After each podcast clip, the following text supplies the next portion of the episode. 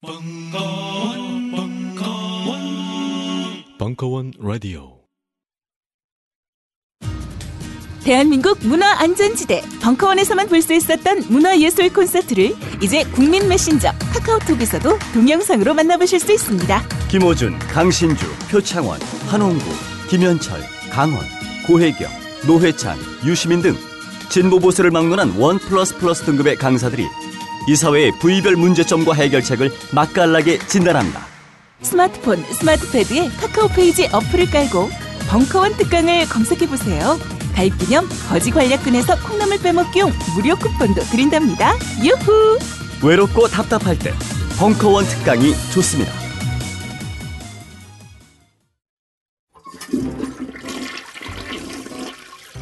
여자들이 제일 무서워하는 건 호환마마가 아니에요. 공중 화장실이에요. 변기 뚜껑을 조심스레 발끝으로 들어올릴 때마다 여자들은 조금씩 수명이 단축되는 것 같아요. 특히 변기 커버에서 누군가의 체온이 느껴질 때 이런 브라질 차라리 죽는 게 나을 것 같아요.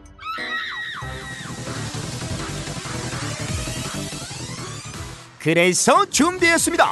언제 어느 때 발생할지 모를 불의의 사고를 대비하기 위한 뉴비 무환 동병상련의 필수 아이템.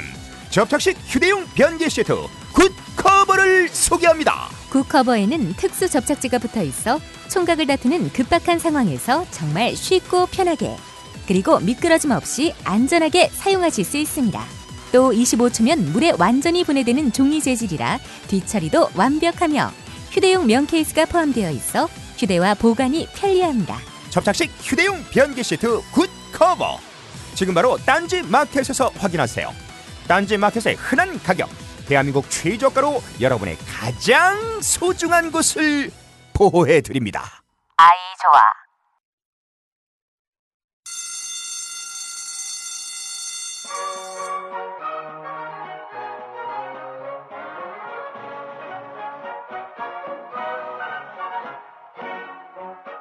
오늘도 힘차게 매일매일 활기찬 당신의 아침을 책임질 손안의 킹스베리, 중세 왕과 귀족들만 먹었다는 아로니아와 함께 발기찬 하루를 시작하십시오. 백 퍼센트 폴란드산 아로니아 열매 농축과즙 평산네이처, 평산네이처. 아로니아, 아로니아 친. 친. 가사노동과 학업, 직장 스트레스로 지친 가족을 위한 최고의 선물. 한국에서 구라파의 맛과 향을 덤으로 느낄 수 있습니다. 우리 가족의 건강은 아로니아가 챙겨줘요. 백 퍼센트 폴란드산 아로니아 열매 농축과즙 평산네이처 아로니아 진. 보다 자세한 사항은 딴지마켓에서 확인하실 수 있습니다.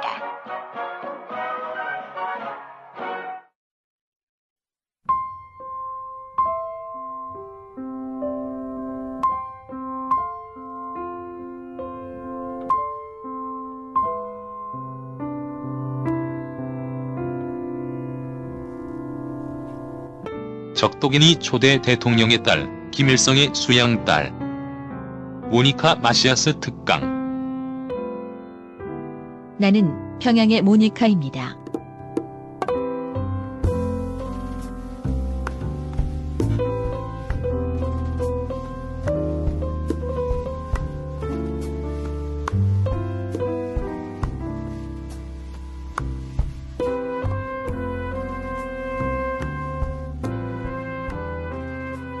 이렇게 비오는 날씨에 이렇게 와주셔서 정말 고맙, 고맙습니다. 제가 좀 감동이 되네요. 날씨도 나쁜데 이렇게 저랑 같이 저의 얘기를 들어주시려고 와, 와주신 여러분들께 감사를 드립니다.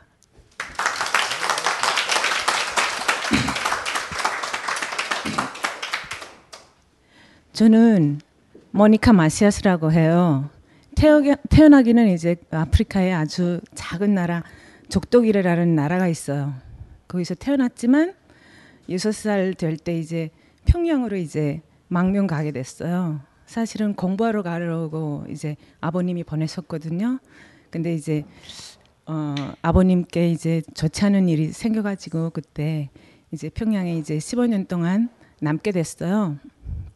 저희 아버지는 그 적도기니 초대 대통령으로 선거돼서 당선이 된 초대 대통령이었어요, 그 나라에. 근데 이제 그 대통령이 되면서 그 적도기니는 이백 년 동안 스페인의 식민지로 사, 이제 살아온 나라예요. 그래서 이제 모든 것이 다 스페인어화돼 있었고 자기 언어까지도 이를, 이를 정도로 된 그런 나라였어요. 그래서 거의 그때 시대에 산 사람들은, 우리 아버지 시대에 산 사람들은 다 민족주의자들이 많았어요. 자기의 것을 지키려는 그런 사람들이 많았어요. 그래서 아버지가 당선된 후 자기, 그러니까 적도기니 나라를 위해서 일을 하려고 했어요. 그러다 나니까 이제 스페인하고 갈등이 생긴 거예요. 그 의견이 안 맞고 뭐 그런 그런 문제들이, 하여튼 유사한 문제들이 많이 생겼죠. 그러다가 이제 스페인 정부에서 여러 번 쿠데타를, 우리 아버지를 죽이기 위한 쿠데타를 여러 번 하던 끝에 이제 칠십구 년도에 저희 삼촌인, 그때 당시 어, 국방장관으로 있었던 저희 삼촌과 이제 열 맺어서 이제 우리 아버지를 이제 쿠데타에 일으켜서 이제 살해한 거죠. 그래서 칠십구 년 구월에 쿠데타가 일어나는데 우리는 평양에 오월에 가게 됐어요. 구십, 칠십구 년 오월에 어머님 모시고 평양에 이제 도착하게 되는 거죠. 그런데 이제 그 전에 우리는 벌써 평양 방문을 했었어요. 그러니까 아버지랑 김일성이랑 어, 그런 연계가 있었어요. 연계가 생기게 된 원인은, 그것도 다 옛날에 그 독립하고 나서 스페인에 이제 우지해서 살, 살아가는 나라였잖아요. 이제 스페인이 이제 도와줘야 하는데, 스페인이 이제 어, 마시아스 대통령이라는 사람이 스페인 정부하고 의견이 안 맞다니까 그 모든 그 도움을 다 봉쇄해버렸어요. 다 막아버렸어요. 그래서 새로운 나라이고 아프리카의 작은 나라고 그 누구도 관심 없는 나라잖아요. 아프리카의 그 작은 나라를 누가 도와주고 싶어요, 그때 당시. 그래서 이제 우리 아버지가 그 안토니오 변호사라고 스페인에 이제 독립운동을 할 때 도와준 어 스페인 변호사가 있었어요.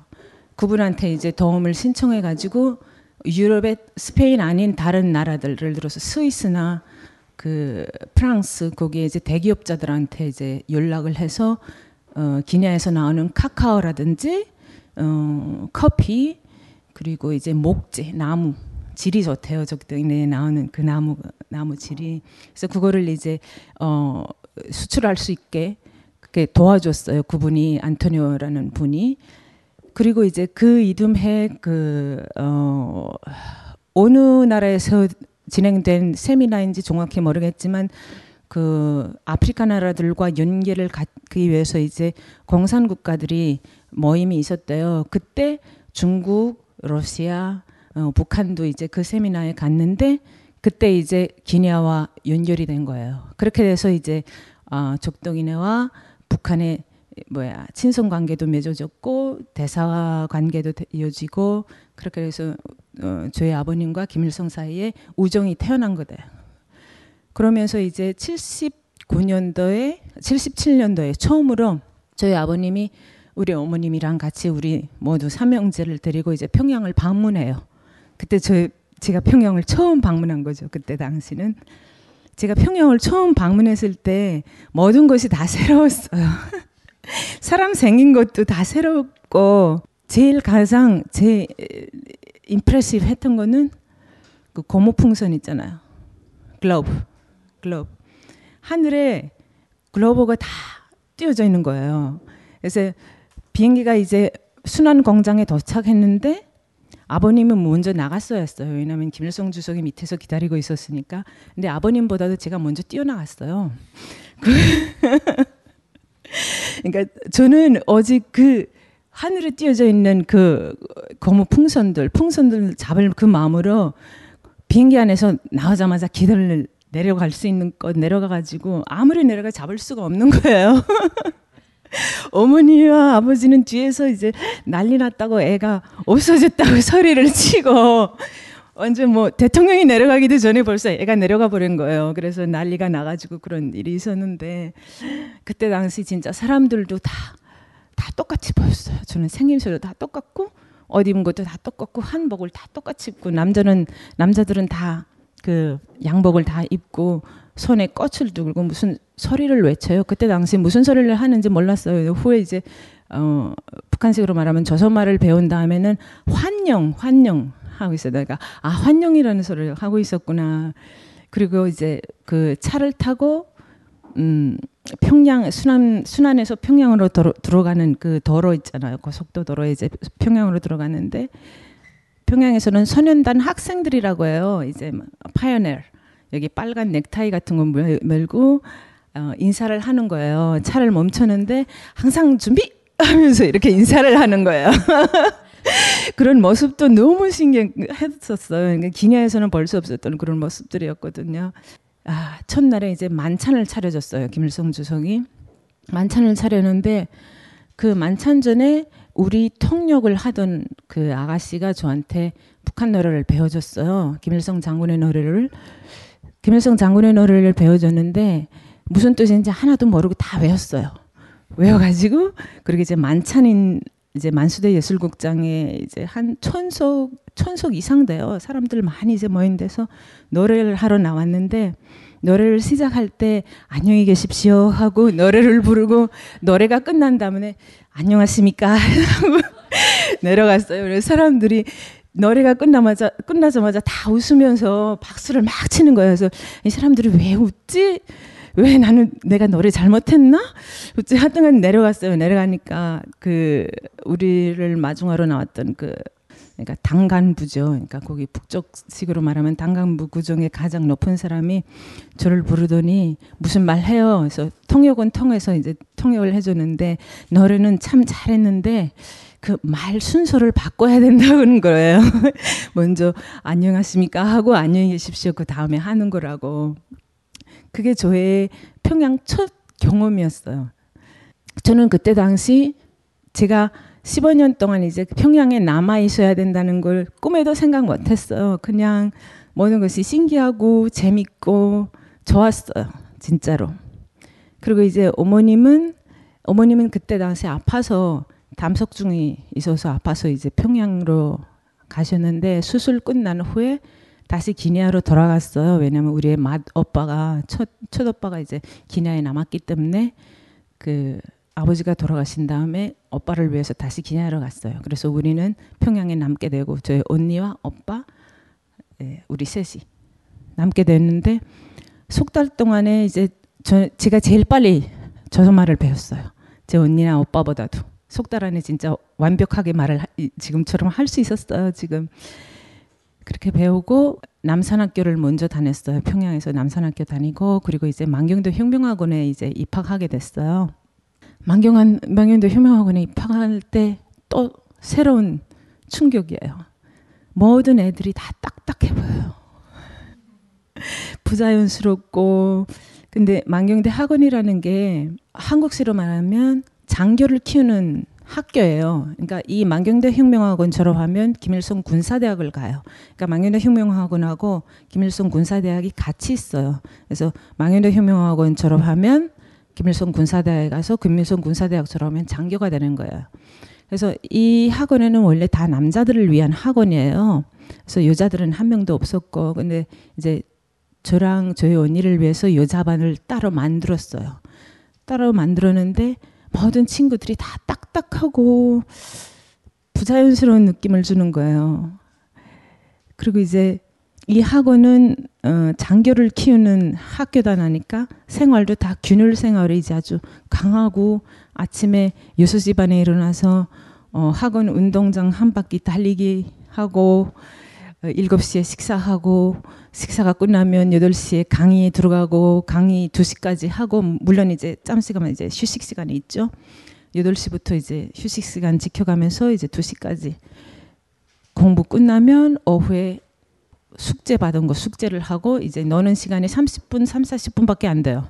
놀 수 있는 시간이 진짜. 그렇게 되면 하루가 다 지나가 버리는 거예요. 이제 아홉 시에 오면 점검을 하고 그러면 이제 자고 또 하루가 또 지나가 또 지나가고. 근데 문제는 제가 학원에 들어갔을 때 제가 키가 좀 큰 편이에요. 동양 사람에 비해서.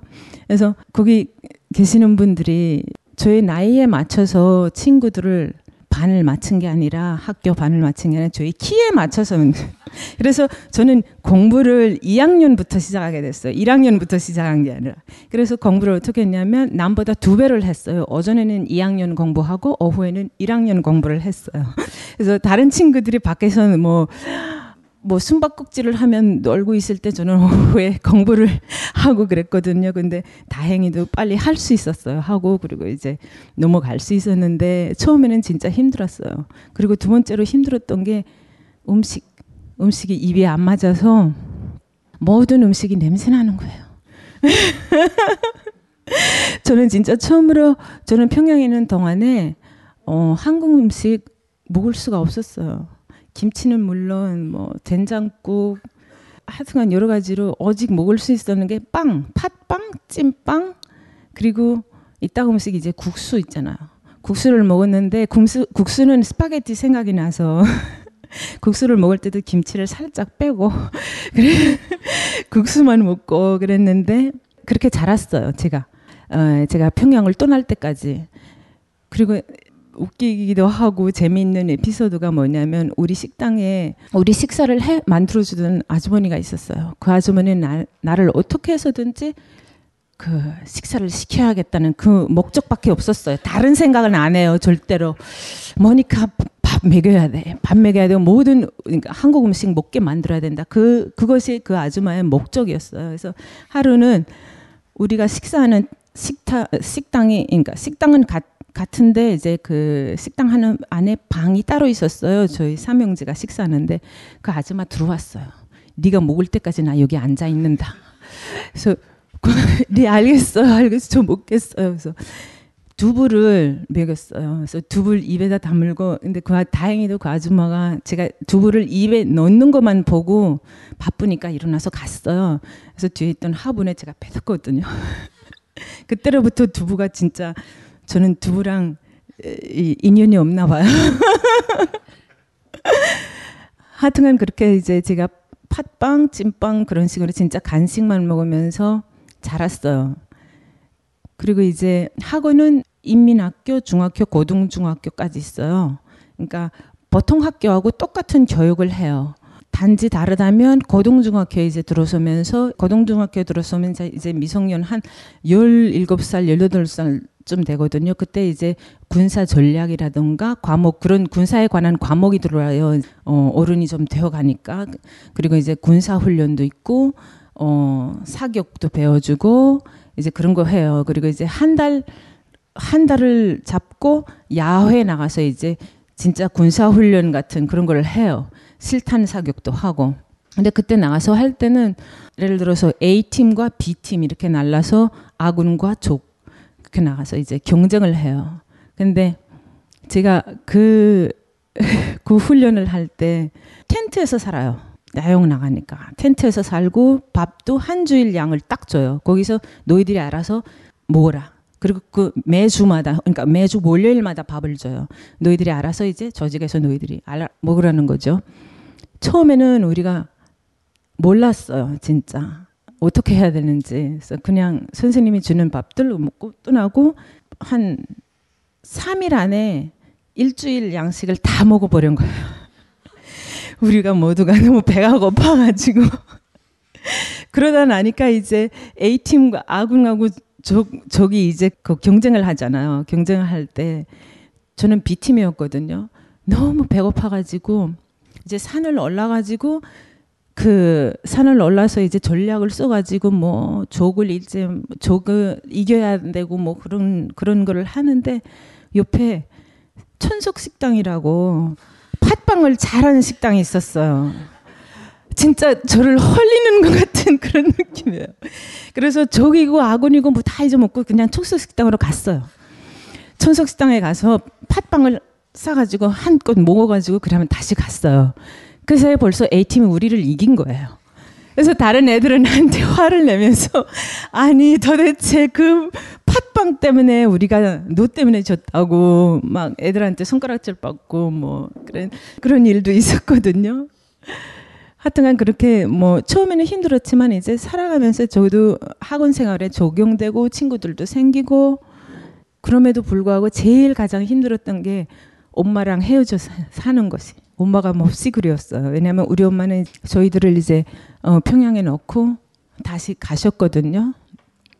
가시고 나서 다른 친구들은 매주마다 면회가 부모들 아니면 친척들이 면회 오곤 했어요. 저는 저를 보러 올 사람이 없었거든요. 그때. 그래서 그때가 제일 가장 외롭고 진짜 힘들었어요. 어머니가 그립고 나도 내 친구들처럼 가족들이랑 같이 있고 싶은 마음이 많았어요.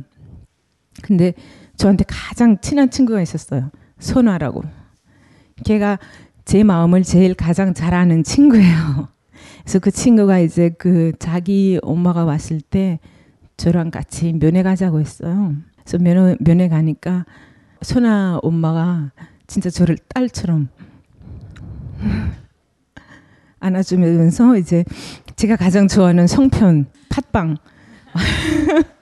많이 만들어가지고 왔었어요. 그 선아네 엄마가.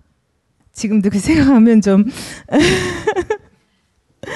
네, 그렇게 그런 좀 그러니까 학원 생활이 그랬어요. 저는 그렇게 이제 학원 생활 끝마치고 이제 대학 갈 시간에 왔어요.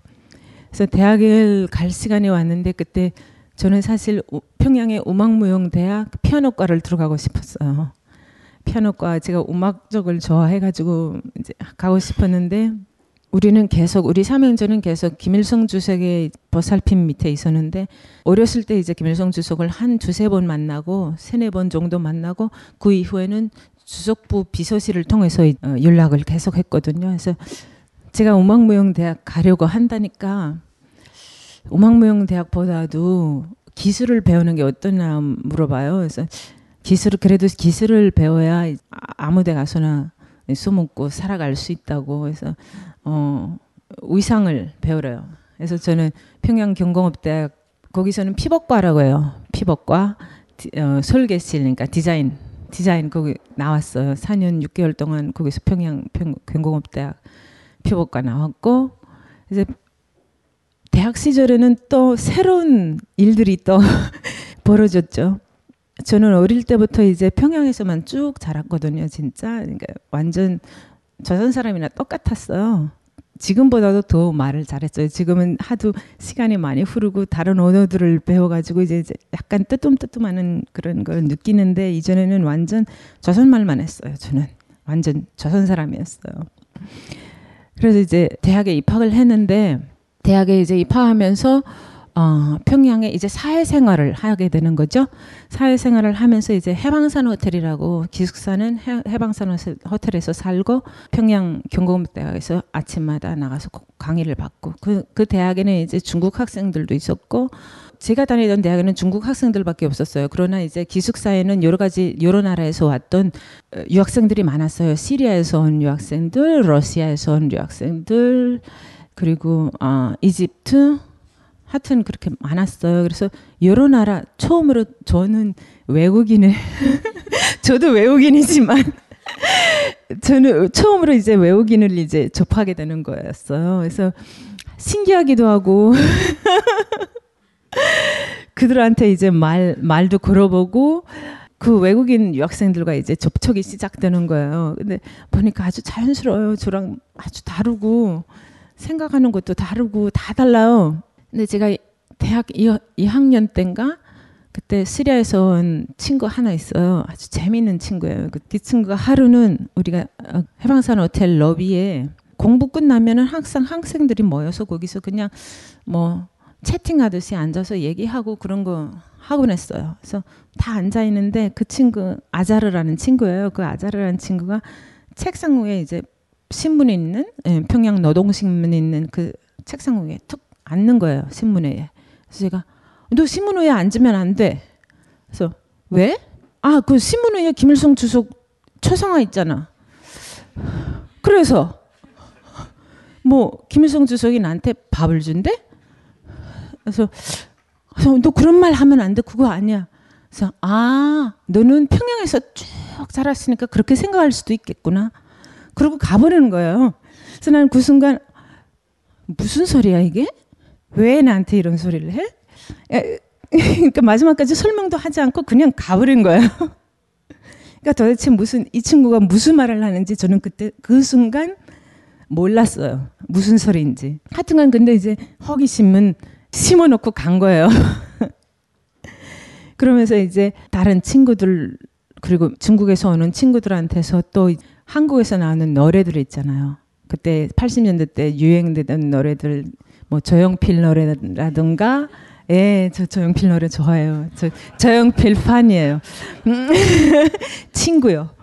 그리고 그 들국화의 행진, 네, 행진 그리고 김완선, 김완선 씨가 남자 유학생들 속에서 아주 유행해서 좋아하는 좋아하던 거예요.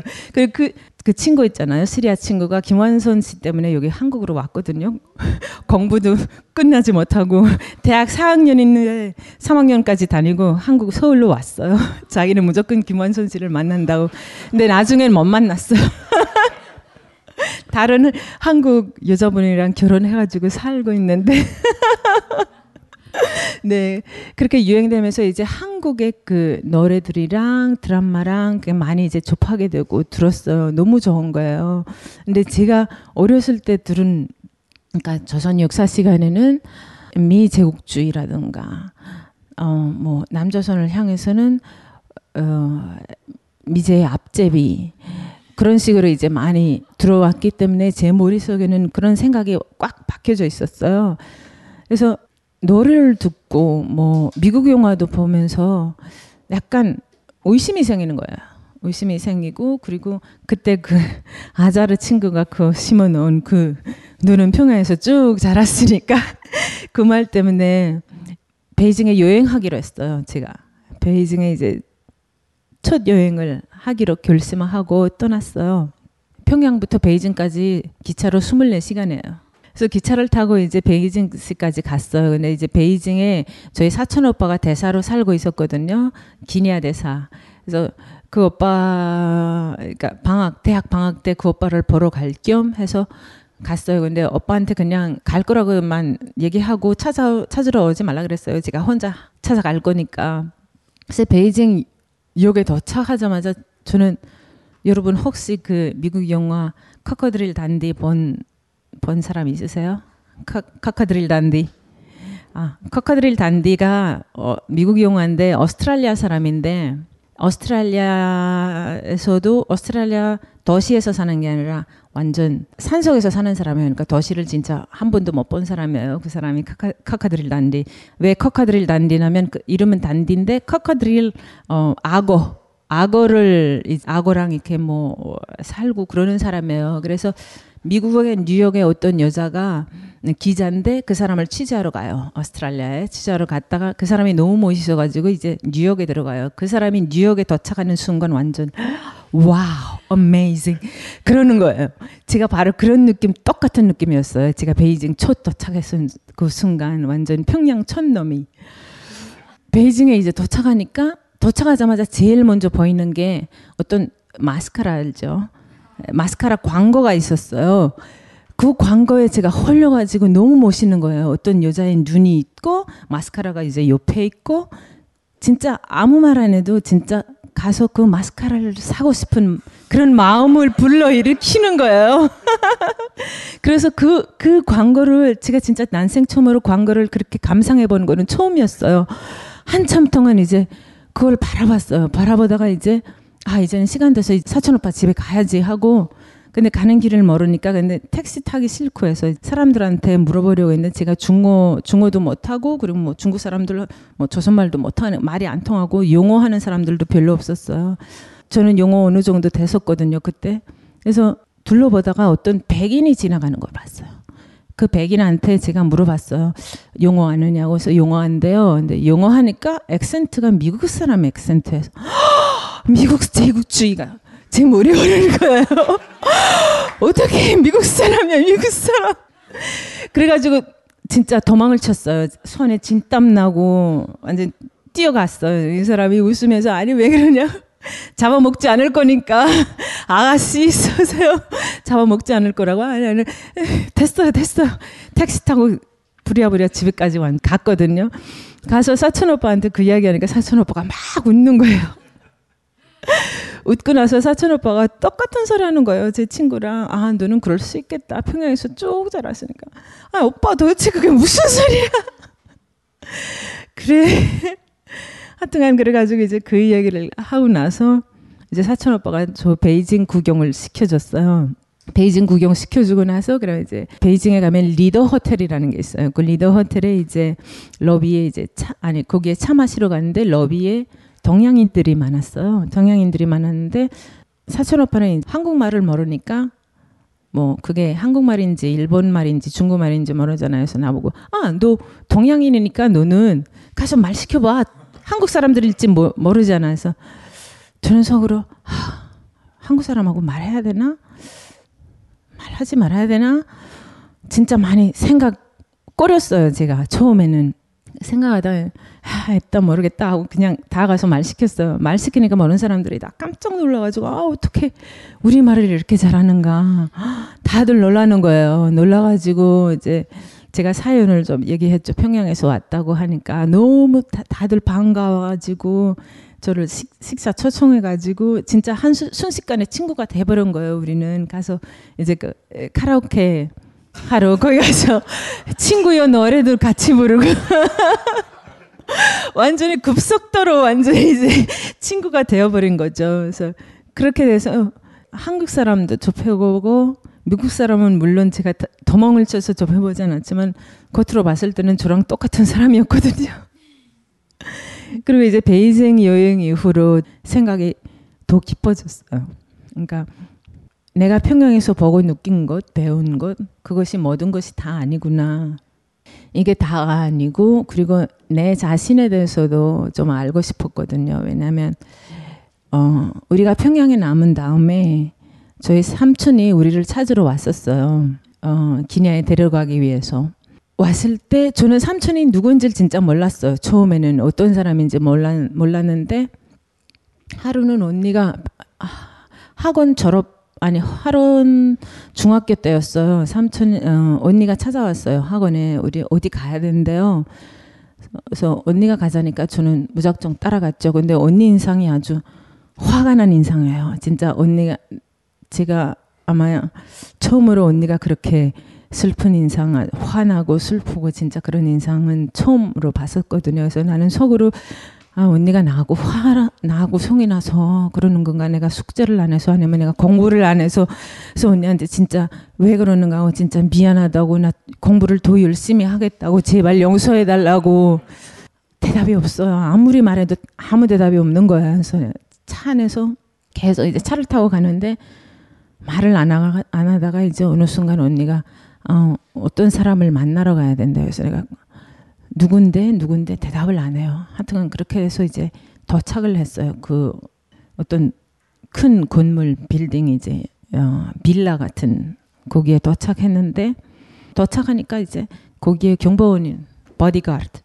보디가드가 가드가 많은 거예요. 거기에 흑인들 있었고 그리고 한국 사람들도 이제 큰 러비에 문이 우리가 들어간 문이 있었고 그 맞은편에 다른 문이 있었어요. 그 맞은편 다른 문에서 어떤 흑인이 흑인 남자인데 보통 기에 흑인 약하고 나, 그 사람이 나오는 거예요. 나오더니 언니한테 언니한테 직접 가면서 언니한테 뭐라고 말해요. 저는 그때 당시 다 스페인어도 잊어버렸고 우리나라 민족어도 다 잊어버린 상태였어요. 저는 완전히 조선 사람이었어요. 그래서 무슨 말 하는지 알아들을 수가 없었어요. 저는. 그래서 그 사람이 언니한테 뭐라고 하더니 언니가 일어나서 또 그 사람한테 뭐라고 무슨 말을 해요. 막 외치듯이 말하더니 일어나서 우리 저랑 오빠의 손을 잡고 나가버린 거예요. 나가가지고 차를 타고 가면서 언니 인상은 계속 그 굳은 인상으로 있는 거예요. 그래서 제가 언니한테 왜 계속 이렇게 화내는가? 저 사람이 누군가? 언니한테 저 사람이 뭘 했는데 왜 그렇게까지 화를 내야 되는가? 그런 물었어요.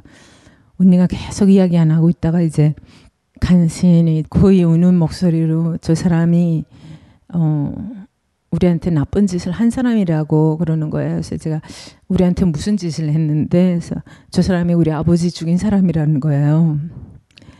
그때 처음에 제가 그 사람, 제 삼촌 어떤 사람인지 알게 됐거든요. 충격을 받았죠. 그래서 그때 진짜 중어라는 남을 미워하는 그런 마음이 처음으로 솟아났어요. 처음으로 이제 삼촌을 미워하게 됐고, 보고 싶지도 않고 기니아에 대해서 알고 싶지도 않았고, 그러니까 완전 배반, 다 배반했어요. 모든 거 기니아에 대해서 알고 싶지도 않고, 심지어는 또 한 가지는 어머니에 대한 그 원망이 있었어요, 제가. 왜냐하면 제가 어릴 때, 그때 당시에는 어머니를 제가 이해 못했어요. 어머니는 제가 어릴 때 놓고 갔을 뿐 나를 버리고 갔다고 나는 생각했어요, 어머니가. 그래서 스페인어를 완전히 백 퍼센트 잊어버리고, 어머니가 삼 년 후에 다시 왔을 때는 어머니가 말을 못했어요. 그래서 언니를 통해서 말을 하게 됐거든요. 이제 어, 엄마도 이제 가슴 아팠고 다 울었어요, 그, 그 자리에서.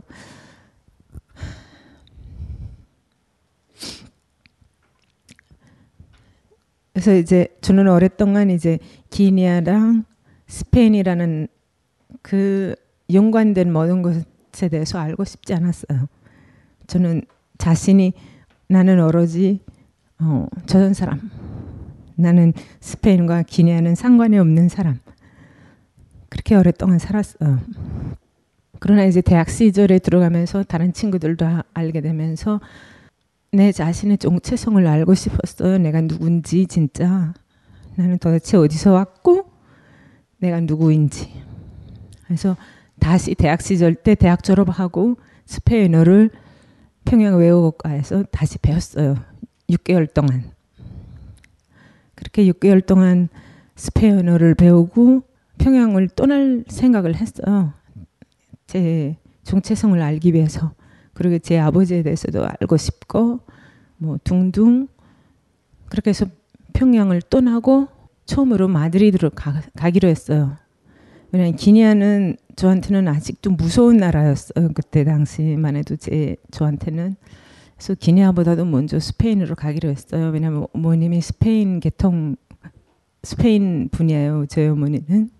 스페인 가서 이제 어머님 만나서 물어보기 시작하고, 아버지에 대해서도 물어보기 시작하고, 인터넷 들어가나 뭐든 뭐 뉴스를 보나 아버지에 대한 뭐든 악설이에요. 독재자, 뭐 완전 히틀러와 똑같은 그런 살인자로 이제 악설이 많이 있었죠. 또 새로운 충격이었죠. 왜냐하면 저는 그런 사실을 모르고 자랐거든요. 그래서 진짜 혼자서, 그때 제가 스물세 살이었거든요. 그때 혼자서 너무 많은 많은 충격을 한 시간, 그러니까 한 시간이 아니라 한 시기에 뭐, 너무 많은 충격을 받아가지고 어떻게 해야 될지 몰랐어요, 진짜. 그리고 사회주의 사회에서 살다가 갑자기 자본주의 사회로 옮겨가는 게, 거기에 적용하기가 또 쉽지 않거든요. 힘들어요, 진짜로 힘들어요. 그래서 저는 석 달 동안 울, 울며 있었어요, 스페인에서. 다시 스페인, 그 평양으로 돌아가고 싶었어요. 진짜 평양이 그렇게 그리운 줄 몰랐어요, 그때. 평양으로 다시 돌아가고 싶은 생각 매일 하다시피 했어요. 매일 울고, 난 평양으로 가겠다, 평양으로 가겠다 생각하면서도, 그 반면에 또 지금, 지금까지 내가 이제 참았는데, 하루를 참았으니까 내일도 참을 수 있겠다, 한, 한 번만 더, 하루만 더 참자. 그래서 이제 십 년을 살았어요, 스페인에서. 십 년 살면서 진짜 밑바닥부터 시작했어요, 제가. 남의 집 일을 해주고 부모 일도 하고, 그렇게. 그리고 이제 언어학원에 가서 이제 정식으로 스페인어를 똑바로 배웠어요. 언어가 되니까 또 더 좋은 일을 찾을 수 있게 되었고, 이제 친구들도 이제 생기게 되었고, 스페인 생활도 좀 즐거워졌거든요. 그러나 이제 그때 되기 전까지는 진짜 힘들었어요, 제가. 많이 힘들면서 이제 평양을 그리워했는데, 그때 사라고사시, 평, 아니, 스페인의 사라고사시에 이제 한국 분들이 사는 분들이 많아요. 우연히 길거리에서 동양인을 봤어요, 제가. 너무 말을 하고 싶어서, 제가 조선말을 하고 싶어서, 그 동양인한테, 뭐 물론 일본 사람일 수도 있었고 중국 사람일 수도 있었고 뭐 그럴 수도 있었는, 무작정 가서 인사를 했어요. 안녕하세요. 그 사람이 제가 이렇게 앞에 있는데 둘러보는 거예요. 제가 이렇게 앞에 있는데. 그래서 아니요, 여기요, 저예요, 저. 그래서 놀라가지고 왜 이렇게 우리말을 잘하는가 놀라는 거예요. 그래서 제가 아, 네, 그런 사정이 좀 있어요. 그래서 제가 한국 사람 많아요 여기. 그래서 아, 많지, 교회 나와라는 거예요. 그래서 교회 나와서 네, 그렇게 해서 이제 교회 나가서 진짜 처음으로 한국 음식을 먹었거든요. 그때 진짜 그리움증에 때문에 제가 한국 음식을 먹게 돼가지고 이제 저는 이전엔 밥도 안 먹었거든요. 밥도 먹게 됐고 된장국, 찌개 다, 다 이제는 다 먹어요. 김치는 아직 힘들어요. 김치는 아직까지 힘들고 그 나머지 거의 모든 식사 한국 음식은 이제는 진짜 다 그때부터 먹기 시작했거든요. 참 그때 제가 느낀 게 인간이라는 게 참 이, 이, 이, 이상해요. 저는 심리학자가 아니라서 뭐 잘 모르겠는데 진짜 사람이 그림증에 걸리면 그림증 때문에 제가 모은 것 같아요. 모으니까 맛있는 거예요. 하여튼간 그렇게 돼서 이제 세월이 흘러가지고 십 년이라는 시간이 흘렀어요. 스페인에서. 그 십 년 동안 저는 이제 알바, 아버지의 발자취를 따라갔어요. 진짜 마시아스라는 사람이 어떤 사람이었는지. 어머님이 안토니오 트레비하노라는 변호사, 그 사람의 전화번호를 줬어요. 전화번호를. 근데 어머님이 저한테 사실 제가 스페인에 도착할 때 그 전화번호를 줬어요. 근데 저는 십 년 후에야 그 사람을 찾아갔어요. 무서웠어요. 소문이 사실일까 봐. 그래서 한참 동안 돌았죠. 십 년 동안 계속 그 사람을 찾아가기가 진짜 무서웠어요. 저는 그 사람이 해주는 답이 무서워, 무서워서 참아, 찾아갈 수가 없었어요. 그래서 십 년 후에는 이제 나이도 들고 이제 좀 성숙해지니까 준비가, 마음의 준비가 된 상태였기 때문에 이제는 뭐 그 아버지에 대한 악설이 옳든 틀리든 똑바로 알아야 했어요. 그래서 그 사람한테 이제 가게 된 거죠. 찾아가서 얘기를 들었는데 다 거짓말인 거예요. 왜곡이 된 거죠. 왜냐하면 스페인 정부가, 아버지가 이제 스페인 정부의 마음대로 안 움직이는 사람이다 나니까 아버지에 대한 악설을 시작한 거예요. 근데 그때 당시 기니아는 언론사라는 게 없었어요. 왜냐하면 아프리카는, 아프리카인 나라들은 지금, 지금이라도 음, 우리가, 우리는 이십 세기 있잖아요. 아프리카는 이십일 세기가 아니에요. 아직 아직 중세기라고 생각하고 봐야 돼요. 그러니까 육십팔 년도면은 그때는 더 했죠. 그래서 우리 아버지 시대 때는 진짜 기냐가 아무것도 없었어요. 그래서 스페인이 언론사도 있고 뭐 있고 다 하잖아요. 그 언론사들에서 악설을 한 번이 기사를 올려놓으면은 그게 뉴욕타임즈에 모여 다 나가요. 그렇게 되면은 뉴욕타임즈나 뭐 다른 비비씨든 뭐든 엘파이스라고 해요. 그 신문 이름이, 스페인 신문이. 그 엘파이스에서 나온 그 기사가 사실인지 거짓말인지 조사도 안 하고 그냥 카피해서 붙인 거예요. 그러다 나니까 그 사람들은, 사람들이니까 보통 사람들은 그 기사를 읽었을 때 그게 사실인지 거짓말인지 몰라요. 그냥 아, 그렇구나. 뉴욕타임즈가 그렇게 말했으니까 그렇, 그렇구나. 그렇게 되어버린 거예요. 그때. 근데 사실을 아는 사람들과 이제 제가 어, 안토니오 트레비하노하고 말해보고, 그리고 제가 아버지 고향으로 갔어요. 이 년, 이 년 전에 제가 처음으로 기니아로 갔을 때 사람들이랑 물어보기 시작했어요. 사람들한테 이제 물어보면서 아버지는 그거 다 거짓말이라는 거예요. 그때 당시 사람들이 죽은 거는, 많이 죽은 건 사실이래요. 근데 아버지가 명령을 내려서 죽은 게 아니라 그 아버지 밑에 있던 어, 그 부대통령을 하던 사람이 스페인 정부를 위해서 일하던 사람이 돼요. 그래서 그 사람의 명령, 그 사람이 이제 대통령의 명령으로 이 사람, 이 사람 뭐 감옥에 넣어라. 대통령의 명령으로 이 사람을 죽여라. 대통령의 명령으로, 그러니까 우리 아버지 이름으로 뭐든 밑에서 이제 일을 진행한 거죠. 그러니까 스페인에서 이제 돈을 받고 매달마다. 그래서 그거를 아는 사람들도 있고 그런 서류 증명할 수 있는, 그러니까 사람이 오직 안토니오 트레비하노밖에 없어요. 스페인에 살아계시고. 그래서 그거를 아는 순간 진짜 이 세상은 사실하고 거짓말이 어울려 사는 사실이에요. 진짜 무서운, 무서워요. 세상이. 거짓말과 사실이 함께 살아가는 세상이구나. 그래서 다시 한 번 더 느낀 게, 저는 보통 이렇게 누가 말을 어, 이랬다 하면은 저는 그, 그거에 대해서 주어진 문제에 대해서 검토를 해요. 제가 결정하기 전까지. 왜냐하면 거짓말일 수도 있고 어, 그리고 또 거짓말이 아니라고 해도 그 사람이 보는 시각, 내가 보는 시각이 서로 다르잖아요. 그래서 그런 걸 배웠고 그 안토니오 트레비가노 만나고 와서 제 진짜 제 마음이 정말 한숨이 한숨이 나갔어요. 가볍고 마음이 가벼웠고 그리고 이제 기, 뭐 기분이 좋았다고 할까요? 근데 제 인생에 한 가지 더 남은 숙제가 하나 더 있었어요. 저랑 삼촌과의 관계. 저랑 삼촌과의 관계는 제일 저한테서 가장 힘든 관계인데 저는 이천오 년도 뉴욕에서 살 때 삼촌을 용서했어요. 힘들었지만 진짜 힘들게 제가 어릴 때부터 삼촌이 누구라는 걸 아, 알게 된 때부터 그때 뉴욕에서 제가 삼촌을 다시 만났을 때까지 진짜 삼촌을 증오하며 살, 살았어요. 근데 이제 뉴욕에서 삼촌을 용서하는 마음이 나왔어요. 그거는 어떻게 돼서 나왔냐면 저는 이렇게 생각해요. 제가 삼촌을 증오하고 미워했댔자 아버지가 되살아나는 거 아니거든요. 그리고 이제는 제가 아버지가 어떤 사람이었는지 당당하게 알고 있거든요. 그러니까 저희 아버지는 진짜 살인자가 아니었다. 그리고 그때 국민들을 살해한 사람들이 우리 아버지가 아니라 다른 사람들이었다는 거 아는 상태에서 진짜 저는 떳떳했어요. 진짜 떳떳해요, 저는.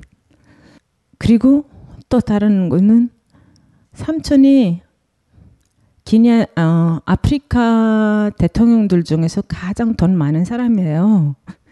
그리고 이제 세계 대통령들도 봤을 때는 육 위. 그렇게 돈 많은 사람이에요. 왜냐하면 기냐에서 석유가 나기 때문에 진짜 어마어마하게 돈이 많은 사람이에요. 그렇게 돈 많은 사람인데도 저한테는 불쌍한 사람이에요. 진짜로. 얘는 사람이 행복이라는 게 돈이 행복을 주는 거 아니거든요. 근데 제가 그거를 삼촌 눈에서 느낄 수가 있었어요. 그때 뉴욕에서 만났을 때도 그랬고 이 년 전에 사촌 오빠네 조카가 아니 사촌 오빠네 아들이 결혼식 할 때도 본인이 우리 삼촌이 저한테 와요. 와가지고 그때 결혼식 때 저한테 와서 아, 너 기냐에 돌아왔냐 물어보는 거예요. 그래서 내가 네 들어왔어요. 잠깐 결혼식만 참가하고 갈 거라고. 그래서 공부도 끝났는데 어라는 거예요. 일, 기냐를 위해서 좀 와서 일을 하래요. 그래서 내가 좀 더 생각해보고 그래서 자기가 원하는 거 있으면 자기가 다 해준대요. 그래서 내가 알겠다고 하고 좀 더 생각해보고 연락 준다고 했어요. 제가. 근데 삼촌이 저랑 얘기할 때 저의 눈을 맞아보지 못해요. 저는 정당히 이렇게 쳐다보는데 삼촌은 못해요.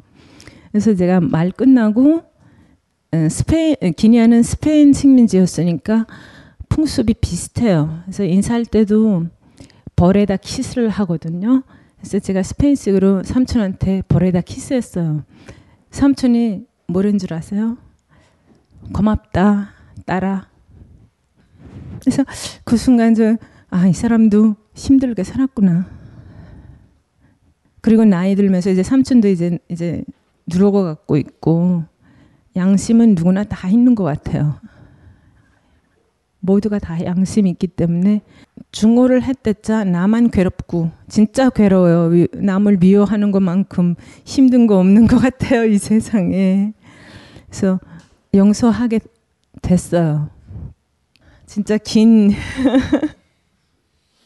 긴 세월이 흘렀는데 마지막에 이제 용서를 하게 되니까 저도 좋았고 편안한 마음으로 이제 살게 됐고 진짜 그리고 이제 아버지에 대한 사실을 알게 돼서 저도 떳떳하게 이제 누구 앞에서나 이제 당당하게 얘기할 수 있는 그런 마음도 생기고 그런 경험을 가지고 있습니다.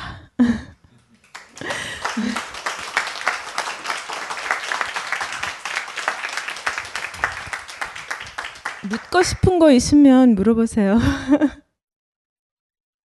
벙커원 십일월 미팅 공고.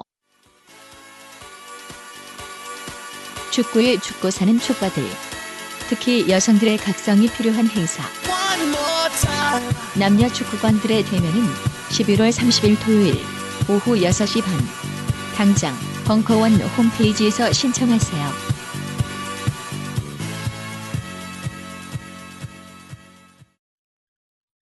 이십팔일 목요일에 밥 먹고 갈래요?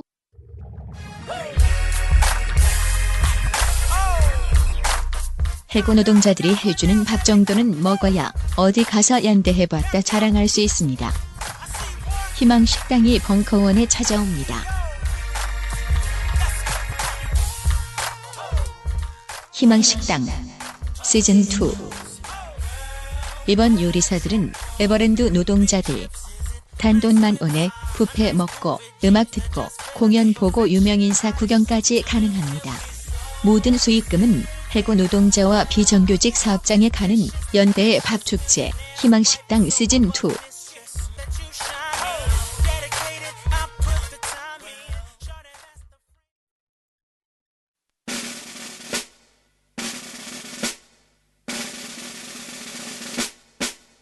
벙커원 공식 어플. 벙커원 공식 앱이 안드로이드에 이어 아이오에스에서도 출시되었습니다. 설마 몰랐습니까? 아직 개별 강의 결제 기능은 심사 중이지만 될 건 다 됩니다. 기존 멤버십 회원이라면 지금 당장 모든 강의를 시청하실 수 있습니다. 비회원도 맛보기용 무료 강의를 시청할 수 있습니다. 지금 앱스토어나 구글 플레이에서 벙커로 검색해보세요. 벙커원 공식 어플.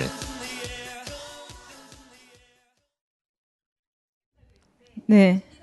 지금도 이상하게 강연을 들으면서 눈물이 나서 왜 그런지는 좀 더 생각해 봐야 될 것 같아요. 그게 이제 모니카 마시아스라는 한 여자에 대한, 한 여자의 삶에 대한 그런 것인지 아니면 음 그게 이제 저 한반도라는 그런, 저는 이제 한반도 사람이니까요. 그게 오버랩돼서 그런지는 모르겠는데 어쨌든 되게 눈물이 났고 되게 음 이런 표현이 적합할지는 모르겠는데 굉장히 재밌게 읽었어요. 일단 말씀을 드리고 싶고요. 감사합니다. 감, 예, 저도 감사하게 생각하고 재밌는 책을 오랜만에 읽어서 되게 좋았는데 뭐 일단은 뭐 저희 아버지도 마찬가지고 누구 여기 계시는 모든 분들의 아버지도 마찬가지고 모니카 님의 아버지도 마찬가지고 그 아버지가 누구든지 간에 사실은 개인이 책임져야 되는 일은 아니라고 생각은 해요.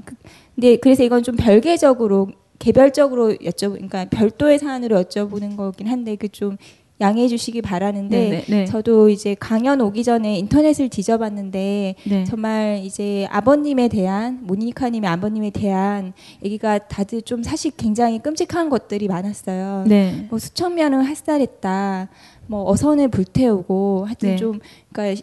심하게 얘기하면 어떤 정신병자인 것처럼 묘사가 되어 있더라고요. 네. 근데 오늘 이제 그래서 한번 좀 여쭤보고 싶었다. 죄송스러운 마음이지만 그런 아, 말 강했는데 괜찮아요. 이제 좀 풀린 건 있는데 다만 좀 한 가지 의문이 그렇다고 네. 해도 네. 이제 박정희 대통령이 그랬던 것처럼 예전에 네. 그러니까 박정희 대통령이 유신헌법이라고 해서 네. 이제 대통령을 거의 종신으로도 할 수 있는 것처럼 헌법을 개정을 하고 했었거든요. 한국에서. 네. 네. 근데 이제 인터넷에 뒤져봤을 때 네. 이제 여기 마시아스 대통령 이제 아버님께서도 네. 네. 그런 이제 독재가 가능한 그런 헌법을 만들어서 네. 이제 본인이 종신 대통령인 것처럼 앉았다. 근데 그런 거는 사실 뭐 안토니오 변호사님 만나서 그러니까 거기서 어떤 얘기 들으셨는지 궁금하거든요. 사실 그렇게 헌법을 개정하고 그런 것들은 아무리 언론에 이렇게 드러난다고 하더라도 그걸 왜곡하기는 좀 어렵겠다. 어떤 그런 아버님께서 법률적인 그런 거를 이제 고치려는 그런 게 있지 않았을까 궁금해서 한번 여쭤보고 싶었거든요. 네네. 네. 그 헌법에 관해서는 이제 나라가 이제 독립되고 나서 안토니오 변호사를 통해서 기냐의 첫 첫 번째 헌법을 만들었어요. 그 안토니오 변호사라는 사람이. 근데 그 사람이 만든 헌법은 진짜 어, 공정한 헌, 헌법이었어요. 그러니까 기니아를 위해서, 그러니까 양 양국을 위해서, 그러니까 기니아와 스페인을 위해서 아주 적합한 그 헌법을 만들었는데 그 똑같은 동시에 스페인 국가에서 이제 음, 까리교라는 사람이 있었어요. 까리라는 사람이 있었는데 그 사람이 만든 헌법도 있었어요. 근데 이제 유엔에서 그 헌법을 쓰게 만든 거예요. 그 헌법은 그 스페인에 유리하게 만든 헌법이었어요. 그래서 우리 아버지는 유엔에서 이제 쓰게 하라 했기 때문에 할 수 없이 그 헌법을 쓴, 거, 쓴 거였거든요. 그리고 이제 대통령이 되면서 저는 한 가지 밝힐게요. 제가 아버지가 독재자였다는 걸 부정, 부정하지 않아요. 저는 부정 안 해요. 왜냐하면 독재자라는 말하고 그리고 살인자라는 말하고 같은 말이 아니에요. 독재자는 혹시 이제 영어로 딕테이터라고 하는데 영어로 딕테이터를 찾아봤을 때 그 말의 뜻을 찾아보면은 여러 가지 이제 뜻이 나와요. 일, 이, 삼, 사 쭉 나오는데 독재자는 민주주의 하는 사람이 아니에요. 그러니까 그래서 우리 오빠는 아빠는 십, 아버지는 십 년 동안 쭉 자기가 대통령이었어요. 그러니까 독재자죠. 물론 우리가 저는 이십, 이십일 세기에서 자라는 사람이에요. 저희 아빠는 이십일 세기에서 자라는 사람이 아니에요. 중세기에서 자라는 사람이에요. 그것도 아프리카에서. 저의 눈, 저의 시각 가지고 제가 아프리카에 가면 저는 아프리카 사람들하고 안 맞아요. 절대로. 거기도 같을 거예요. 한번 아프리카에 가보셨는지는 모르겠는데 가보시면 이 사고방식이 틀려요. 그래서 아버지가 그때 갔을 때 우리 아버지는 독재자였다는 거는 저는 인정해요. 왜냐하면 민주주의가 아니었으니까 매 사 년마다 이제 바꿔가면서 이제 선거를 해서 새로운 대통령 나오고 해야 되는데 그렇게 안 했거든요. 십 년 동안 십 년 동안 자기가 쭉 했어요. 그리고 이제 어, 안토니오 변호사하고 이제 관계가 벌어졌다기보다도 사업상 안 맞은 게 무슨 문제였냐면 그거는 아, 안토니오 변호사가 저한테 말해요. 안토니오 변호사가 우리 아버지한테 이렇게 말했어요. 십 년 동안 네가 하면 너는 독재자가 된다. 그렇게 하면 안 된다고 했어요. 만일 그런 길로 나가면은 나는 더 이상 도와줄 수 없다. 그래서 우리 아버지가 큐바에 있는 큐바의 이제 피델 카스트로를 통해서 변호사한테 이제 그 헌법을 바꾸는 거 그렇게 해서 바꿨어요. 그렇게 돼서 우리 아버지가 독재자로 십 년 동안 된 거예요. 그런데 거기서 안토니오 변호사가 저한테 설명해 준 걸 저를 그대로 설명드려요. 왜냐하면 이 사람은 자료를 다 가지고 있는 사람이에요. 말로만 하는 게 아니라 증거가 있는 거예요. 그래서 이 사람이 말하는 저는 그것 때문에 이제 아버지랑 사이가 약간 벌어졌어요. 그러나 한 가지는 인정한다. 마시아스는 살인자가 아니었다. 그 누구도 마시아스 이 사람들을 살해하고 불태우라 뭐라 뭐라 증명할 수 있는 사람 하나도 없어요. 그리고 아버지를 이제 그 재판하는 날 재판할 때 모든 서류들을 다 불태워버렸어요. 아버지의 서류들을. 왜 불태웠을 것 같아요? 당연하죠. 모든 서류들을 다 불태워버렸고 그리고 거기에 나왔던 증인들 그러니까 아버지를 앉혀놓고 재판사들이 물어볼 때 증인들이 나오잖아요. 증인들한테 다 하나씩 물어봤어요. 그 증인들이 하나하나씩 다 없어져 버렸어요. 왜? 의문이 안 생겨요?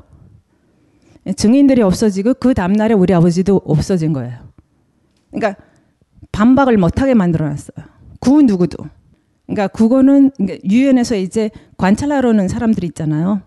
유엔에서 이제 관찰하러 오는 사람도 그 사람도 도착하자마자 그냥 거기서 벌어지는 말 사진 찍고 글 쓰고 떠나버리고 조사는 하나도 안 했어요.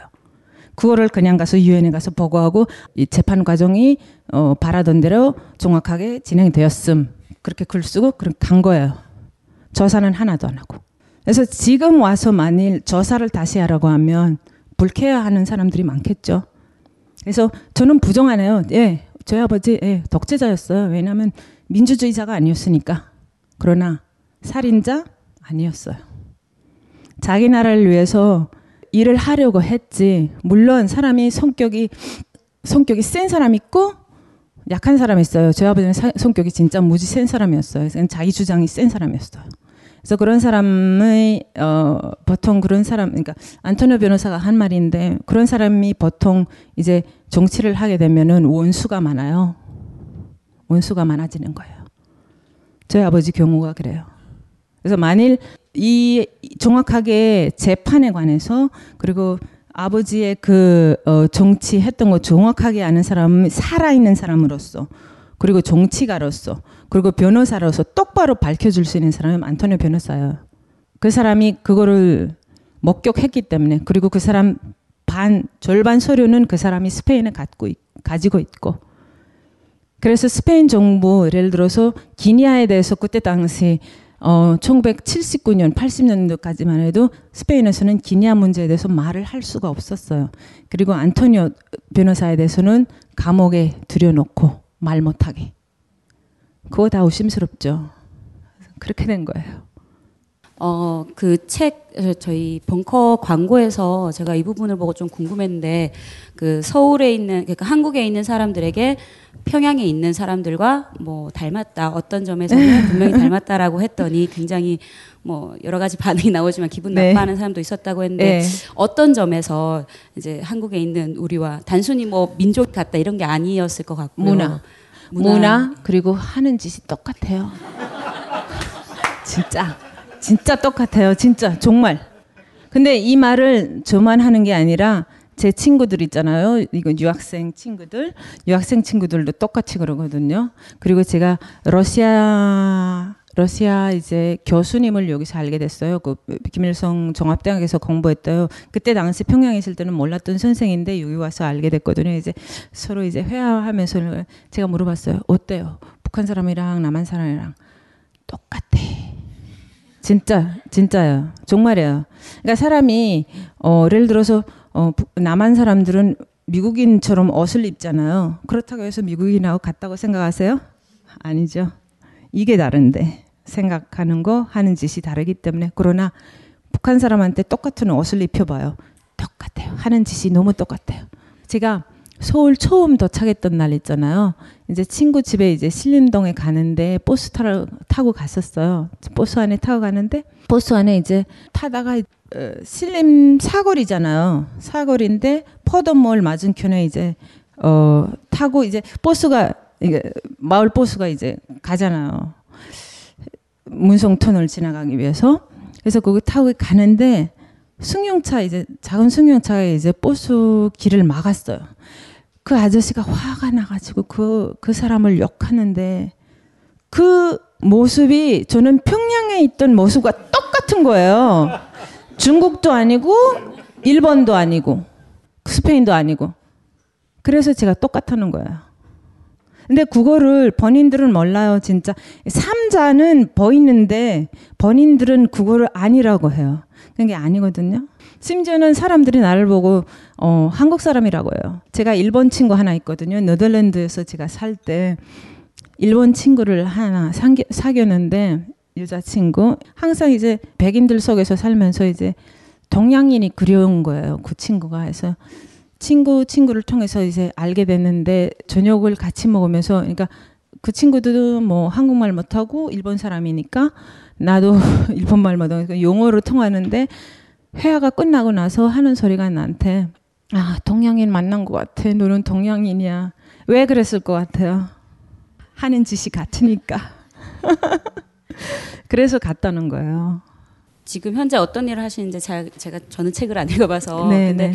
어떻게 한국에 오시게 됐고 그러니까 네. 평양과 한국을 동시에 이렇게 오랜 기간 동안 있었던 사람은 제가 잘 못 본 것 같아서 네. 그리고 또 마지막으로 언젠가는 혹시 고국을 위해서 일을 하실 생각인지 아니면 아버지의 그런 어, 누명을 벗기기 위해서 음. 어, 노력하실 계획이나 이런 게 있는지 궁금합니다. 네. 마지막 물음부터 대답할게요. 아버지에 대해서는 저는 사실 조사하는 거는 제 자신을 위해서 한 거예요. 남이 뭐라고 생각하는 건 진짜 서, 솔직히 그건 두 번째 일이고 난 첫 번째 나 자신이거든요. 그러니까 내가 당당하고 싶었고 내가 떳떳하게 살고 싶었어요. 그래서 그래서 제가 아버지에 대해서 알고 싶었던 거고 그랬거든요. 왜냐하면 저는 오랫동안 내가 악마의 딸이라고 진짜 믿고 살았어요. 그게, 그게 얼마나 힘든지 몰라요. 진짜로. 그래서 제가 이제 자취를 찾게 된 거예요. 하나하나. 근데 차, 찾을수록 인터넷에 있는 뉴스랑 말이 안 맞는 거예요. 다 안 맞아요. 그래서 깊이 팔면 팔수록 하나하나 이제 들춰나오는데 아닌 거예요. 그래서 제가 그 찾은 목적은 제 자신을 위해서 찾았어요. 내, 내가 내가 편안하게 살고 싶어서. 그런 그거였고 글쎄 제가 좀 더 나이 들면 아마 그러겠죠. 아직은 그 생각은 없어요. 그리고 또 다른 한국에 제가 이천칠 년도에 처음으로 왔었어요. 이천육 년 십이월 이천칠 년도 처음 왔다. 뉴욕에 갔다가 뉴욕에서 이제 살다가 일하면서 이제 살다가 그다음에 이제 스페인에 잠깐 들렸다가 한국에 오고 싶었어요. 그래서 한국에 와서 이제 이 년 동안 친구 회사에서 일을 하면서 살았거든요.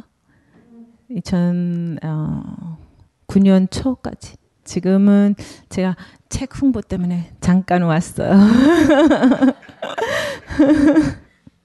네, 안녕하세요. 아, 네, 사실 안녕하세요. 아직 저도 책을 못 읽어서 만약에 네. 제가 질문한 내용이 책 내용이면은 하여튼 죄송하다는 말씀 아, 먼저 괜찮아요. 드리고 싶고요. 네.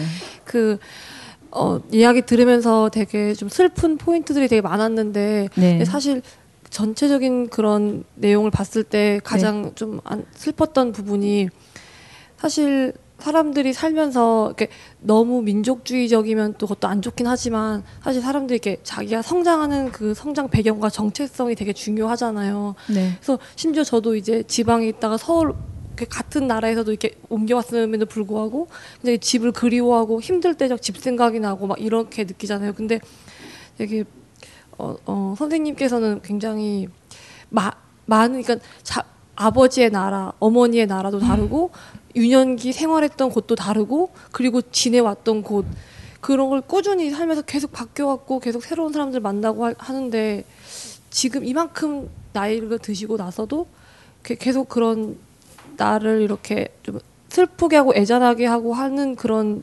고향이랄까요? 그런 그런 기대고 싶은 곳 그런 거를 어, 어디인지도 되게 궁금하고 그리고 한반도. 한반도. 아, 그래서 좀 그런 사, 이렇게 굉장히 이렇게 다국적인 사람이 어떻게 그렇게 마음을 갖고 살아가는지도 좀 궁금하기도 하고요. 네. 아까 그 물음 어디에 기리고 싶은가 그 물음은 저는 한반도에 기리고 싶어요. 왜냐하면 저국이라는 게 뭐예요? 자기가 자라난 것이잖아요. 저 기냐에 가봤어요. 저 기냐에 가면 외국인이에요. 말도 못하지. 그리고 보통 기냐 사람들은 저보다 더 까매요. 저는 헌혈이기 때문에 좀 흰 축에 속하거든요.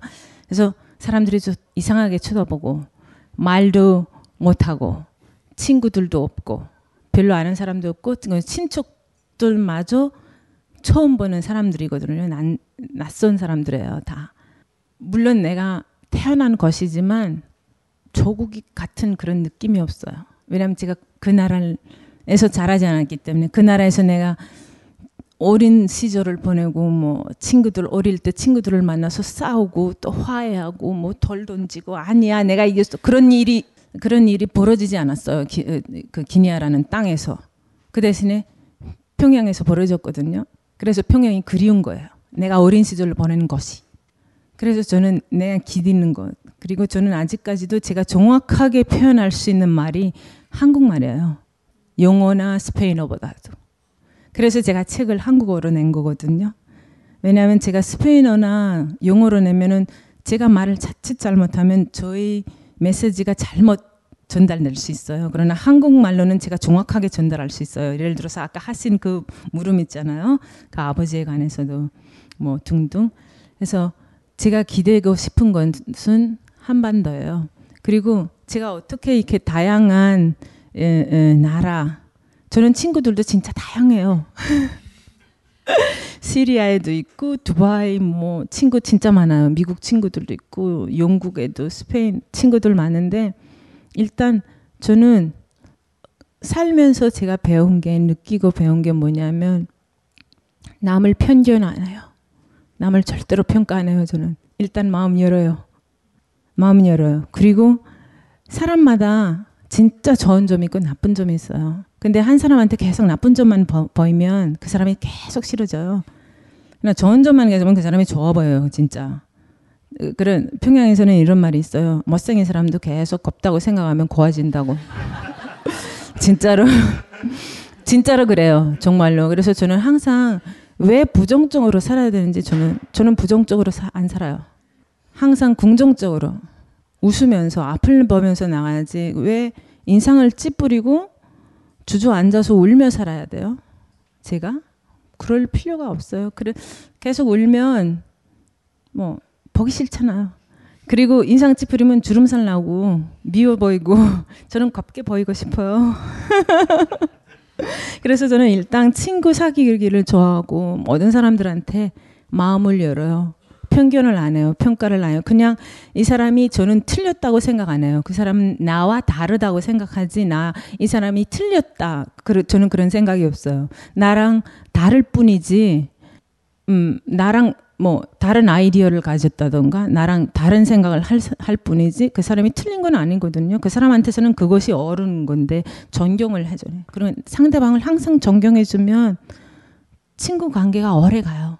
그리고 그 누구도 다 받아들일 수 있고. 저 두 가지 질문인데요. 네. 그 책을 저도 읽고 왔는데 네. 어, 저도 상당히 팟빵을 좋아하거든요. 팟빵 얘기가 정말 많이 나오던데요. 네. 그 이제 북한이랑 우리나라 팥빵을 다 드셔보셨을 것 같으니까 전체적으로 어느 쪽이 맛있는지 궁금하고요. 두 번째 질문은 약간 좀 약간 무거운 질문일 수 있는데 그 책을 읽다 보니까 여러 가지 그 뭐랄까 그 이야기가 있는데 그 네. 핵심은 네. 말씀하신 대로 직접 내가 네. 겪어보고 그쪽으로 가서 겪어보고 네. 나의 시각으로 깨닫는, 깨닫는다 이런 거잖아요. 네. 근데 또 방금 또 말씀하신 편견이란 또 굉장히 어떤 깨알 벽들이 많은데 네. 어, 한국 사람, 대한민국 사람으로서 가장 그 벽이 높은 나라가 북한이고요. 마찬가지로 네. 북한 사람들에 대해서 굉장히 여러 가지 뭐 사실도 있겠지만 편견도 많은데요. 네. 그러니까 저희는 모니카 씨처럼 가볼 수도 없었고 네. 만나는 것도 굉장히 어렵잖아요. 잘못 만나면 뭐 간첩이라 잡혀가니까. 그런데 여하튼 제약이 굉장히 많은 그런 대한민국 사람으로서 네. 어떤 식으로 그 사람들을 이해하고 그런 좀 편견 같은 거를 깨나갈 수 있을까 이런 것들이 궁금하거든요. 네. 제 생각을 말씀드릴까요? 저는 철학자가 아니에요. 그러나 제 생각, 제 경험을, 경, 제 경험에서 나온 생각인데 북한 사람도 사람이에요. 뿔이 달린 사람이 아니에요. 그렇기 때문에 똑같이 마음을 연다면 그러니까 한 가지는 정확하게 해야 돼요. 정치적인 것과 체제적인 것. 그거 얘기하는 거 아니에요. 저는 인간을 말하는 거예요. 인간으로서는 북한 사람이든 미국 사람이든 뭐 어느 나라 사람이든 다 사람이에요. 그렇게 생각했을 때 마음을 열어봤어요. 저는 이해돼요. 왜냐하면 북한 사람하고 한 번도 회화 못 해봤잖아요. 그러니까 그게 좀 힘들 수 있다고 저는 이해해요. 그러나 저는 북한 사람하고 회화도 해보고 친구들도 있었고 인간이에요. 똑같아요. 저랑. 그리고 북한, 남한에 오니까 북한에 있을 때는 남한이 남한 사람들이 뭐 아주 이상한 것처럼 그렇게 알고 있었는데 제가 직접 한국에 온 원인이 사실 그거였어요. 내가 직접으로 내가 나만 보고 싶고 내가 남한 사람 만나고 싶다. 북쪽에서 나한테 만들어준 그 남한 사람이 아니라. 그래서 남한에 오니까 남한 사람도 나랑 똑같은 사람이에요. 그렇게 생각했을 때 마음의 문을 열면 편견도 없어지고 친구가 되는 거예요. 쉬워요. 장벽은 우리가 만들어요. 우리가 만든 것만큼 우리가 허물 수 있어요. 얼마든지 그리고 언제든지. 그리고 그 허물, 허물고 싶다는 마음만 생기면은 진짜 이제 당장이라도 할 수 있는 거예요. 저는 이렇게 생각해요. 안 하는 사람이니까 예를 들어서 뭐 장벽을 아, 이렇게 세우는 사람들 있잖아요. 좀 본인이 세우고 싶어서 세우는 거예요. 시각 다르게만 생각하면 되는데 나한테 나쁘게 한 사람 용서하겠다고 진짜 용서한다는 게 힘든 거예요. 쉬운 거 아니에요. 진짜로 정말로 힘든 거예요. 특히 아주 나쁜 나쁜 짓을 나에게 했을 때는 정말로 힘들지만 내가 용서하겠다고 마음만 먹으면 돼요. 그건 나한테 달렸지 그 사람한테 달린 거 아니거든요. 그리고 두 번째가 뭐였죠? 아, 빵. 팥빵은요. 아, 우리 학원 옆에 내가 다니던 학원 학원 옆에 천석식당이라고 있었거든요. 그 천석식당에서 나오는 빵 맛은 그냥 보통이었고 그러나 이제 평양 시내에 들어가면은 진짜 팥빵을 맛있게 여기만큼 하는 팥빵집이 많았어요. 네. 근데 이렇게 생각하셔야 돼요. 저는 평양을 팔십 년도부터 어, 구십 년대 초까지 살았거든요. 그때 당시는 평양이 이렇게 지금 힘든 시기가 아니었어요. 사람들이 이따금씩 착각을 하는데 평양이 전쟁 후에는 한국보다 먼저 경제에 올랐던 거 아시죠? 그래서 그때는 사람들이 뭐 굶어 죽고 그런 거 없었어요. 언제부터 힘들어지냐면 러시아가 망하면서. 어, 러시아가 망하면서 그리고 이제 그 후에 이제 구십육 년인가 홍수가 나고 그때 이제 완전히 경제가 완전 모락되어 버리고 힘들게 된 거예요. 그러나 제가 살았던 시기는 괜찮았어요. 진짜로. 그래서 사, 사람들이 있다 보면서 한국에 있는 많은 마, 한국에 있는 분들도 그렇고 저희 외국 친구들도 모르시는 분들은 음, 자꾸만 지금 어, 내가 살았던 시대하고 지금 북한하고 똑같다고 생각해요. 그래서 내가 아니라고. 그래서 제가 이제 여기 영국 친구 하나 있거든요. 그, 그 친구는 북한에 갔다 왔어요. 여러 번 갔다 오면서 그때 갔다 오면서 그제서야 나한테 오고 어, 네 말 무슨 말인지 알겠다. 왜냐하면 지금 와서 또 많이 변했대요. 지금 이천팔 년부터 또 많이 이제 변해지고 근데 평양만 지금 일단 많이 변했대요. 이제 괜찮대요. 다른 데서는 이제 좀 사람들 굶어 죽고 힘들게 산, 산다고 해요.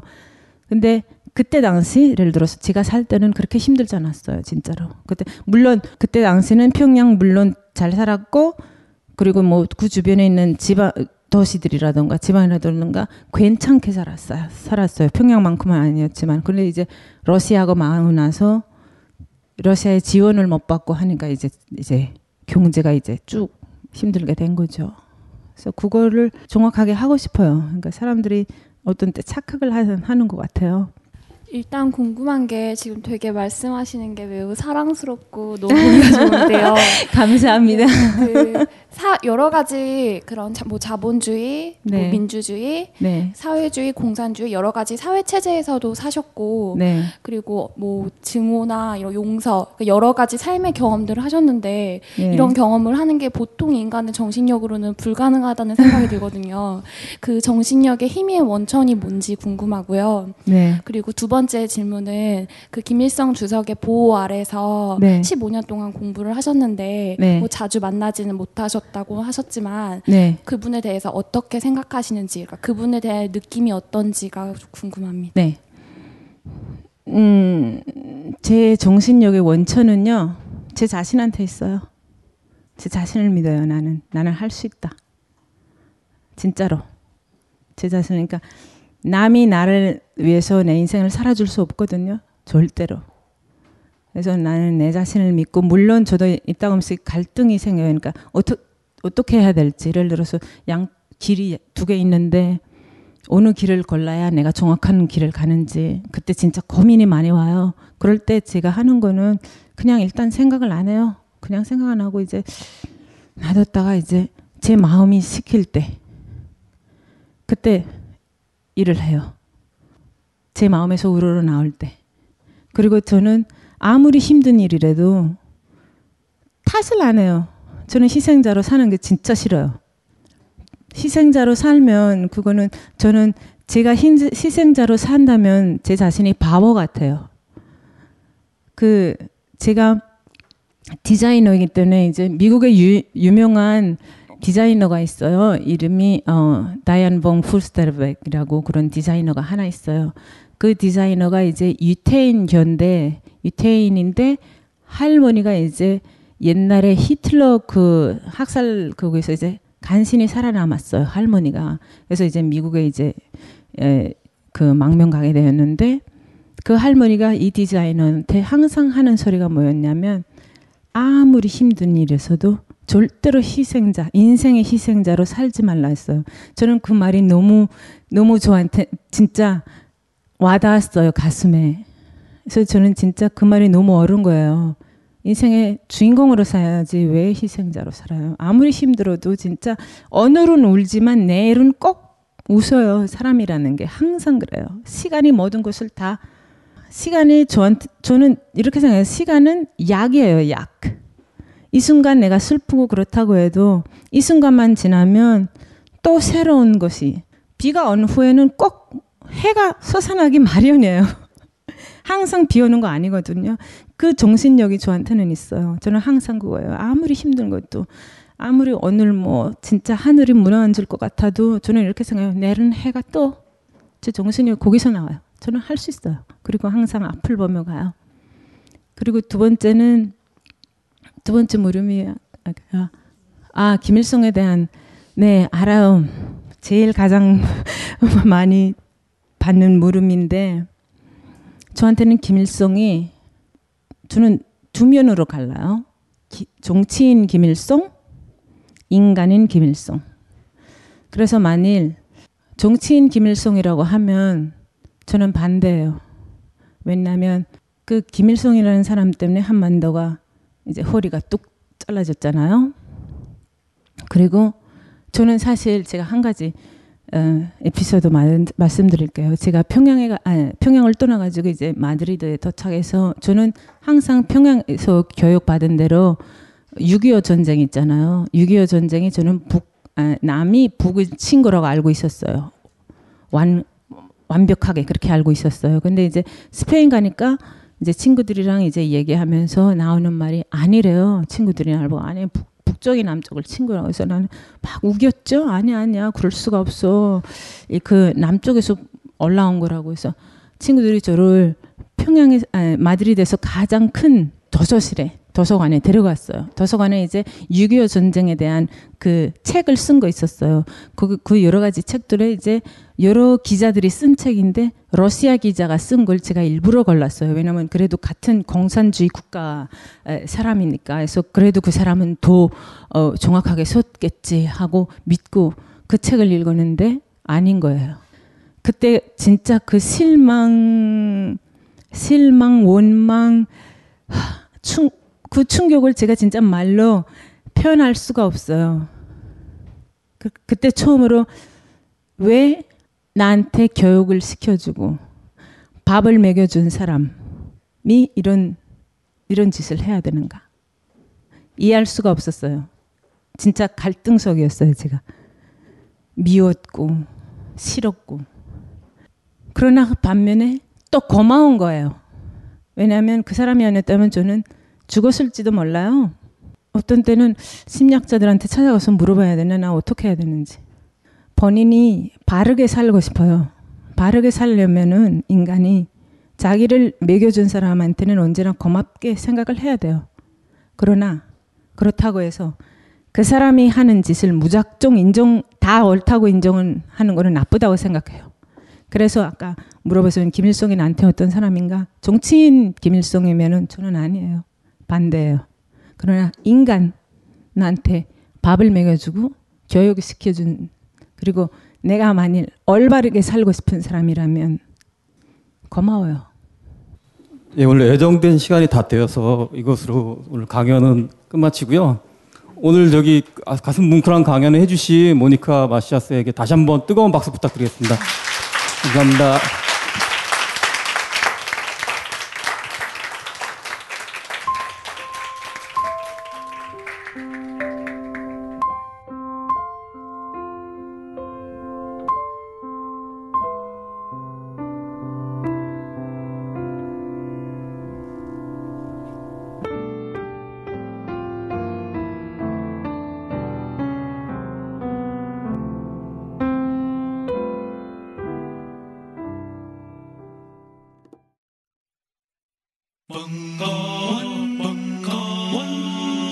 벙커원 라디오.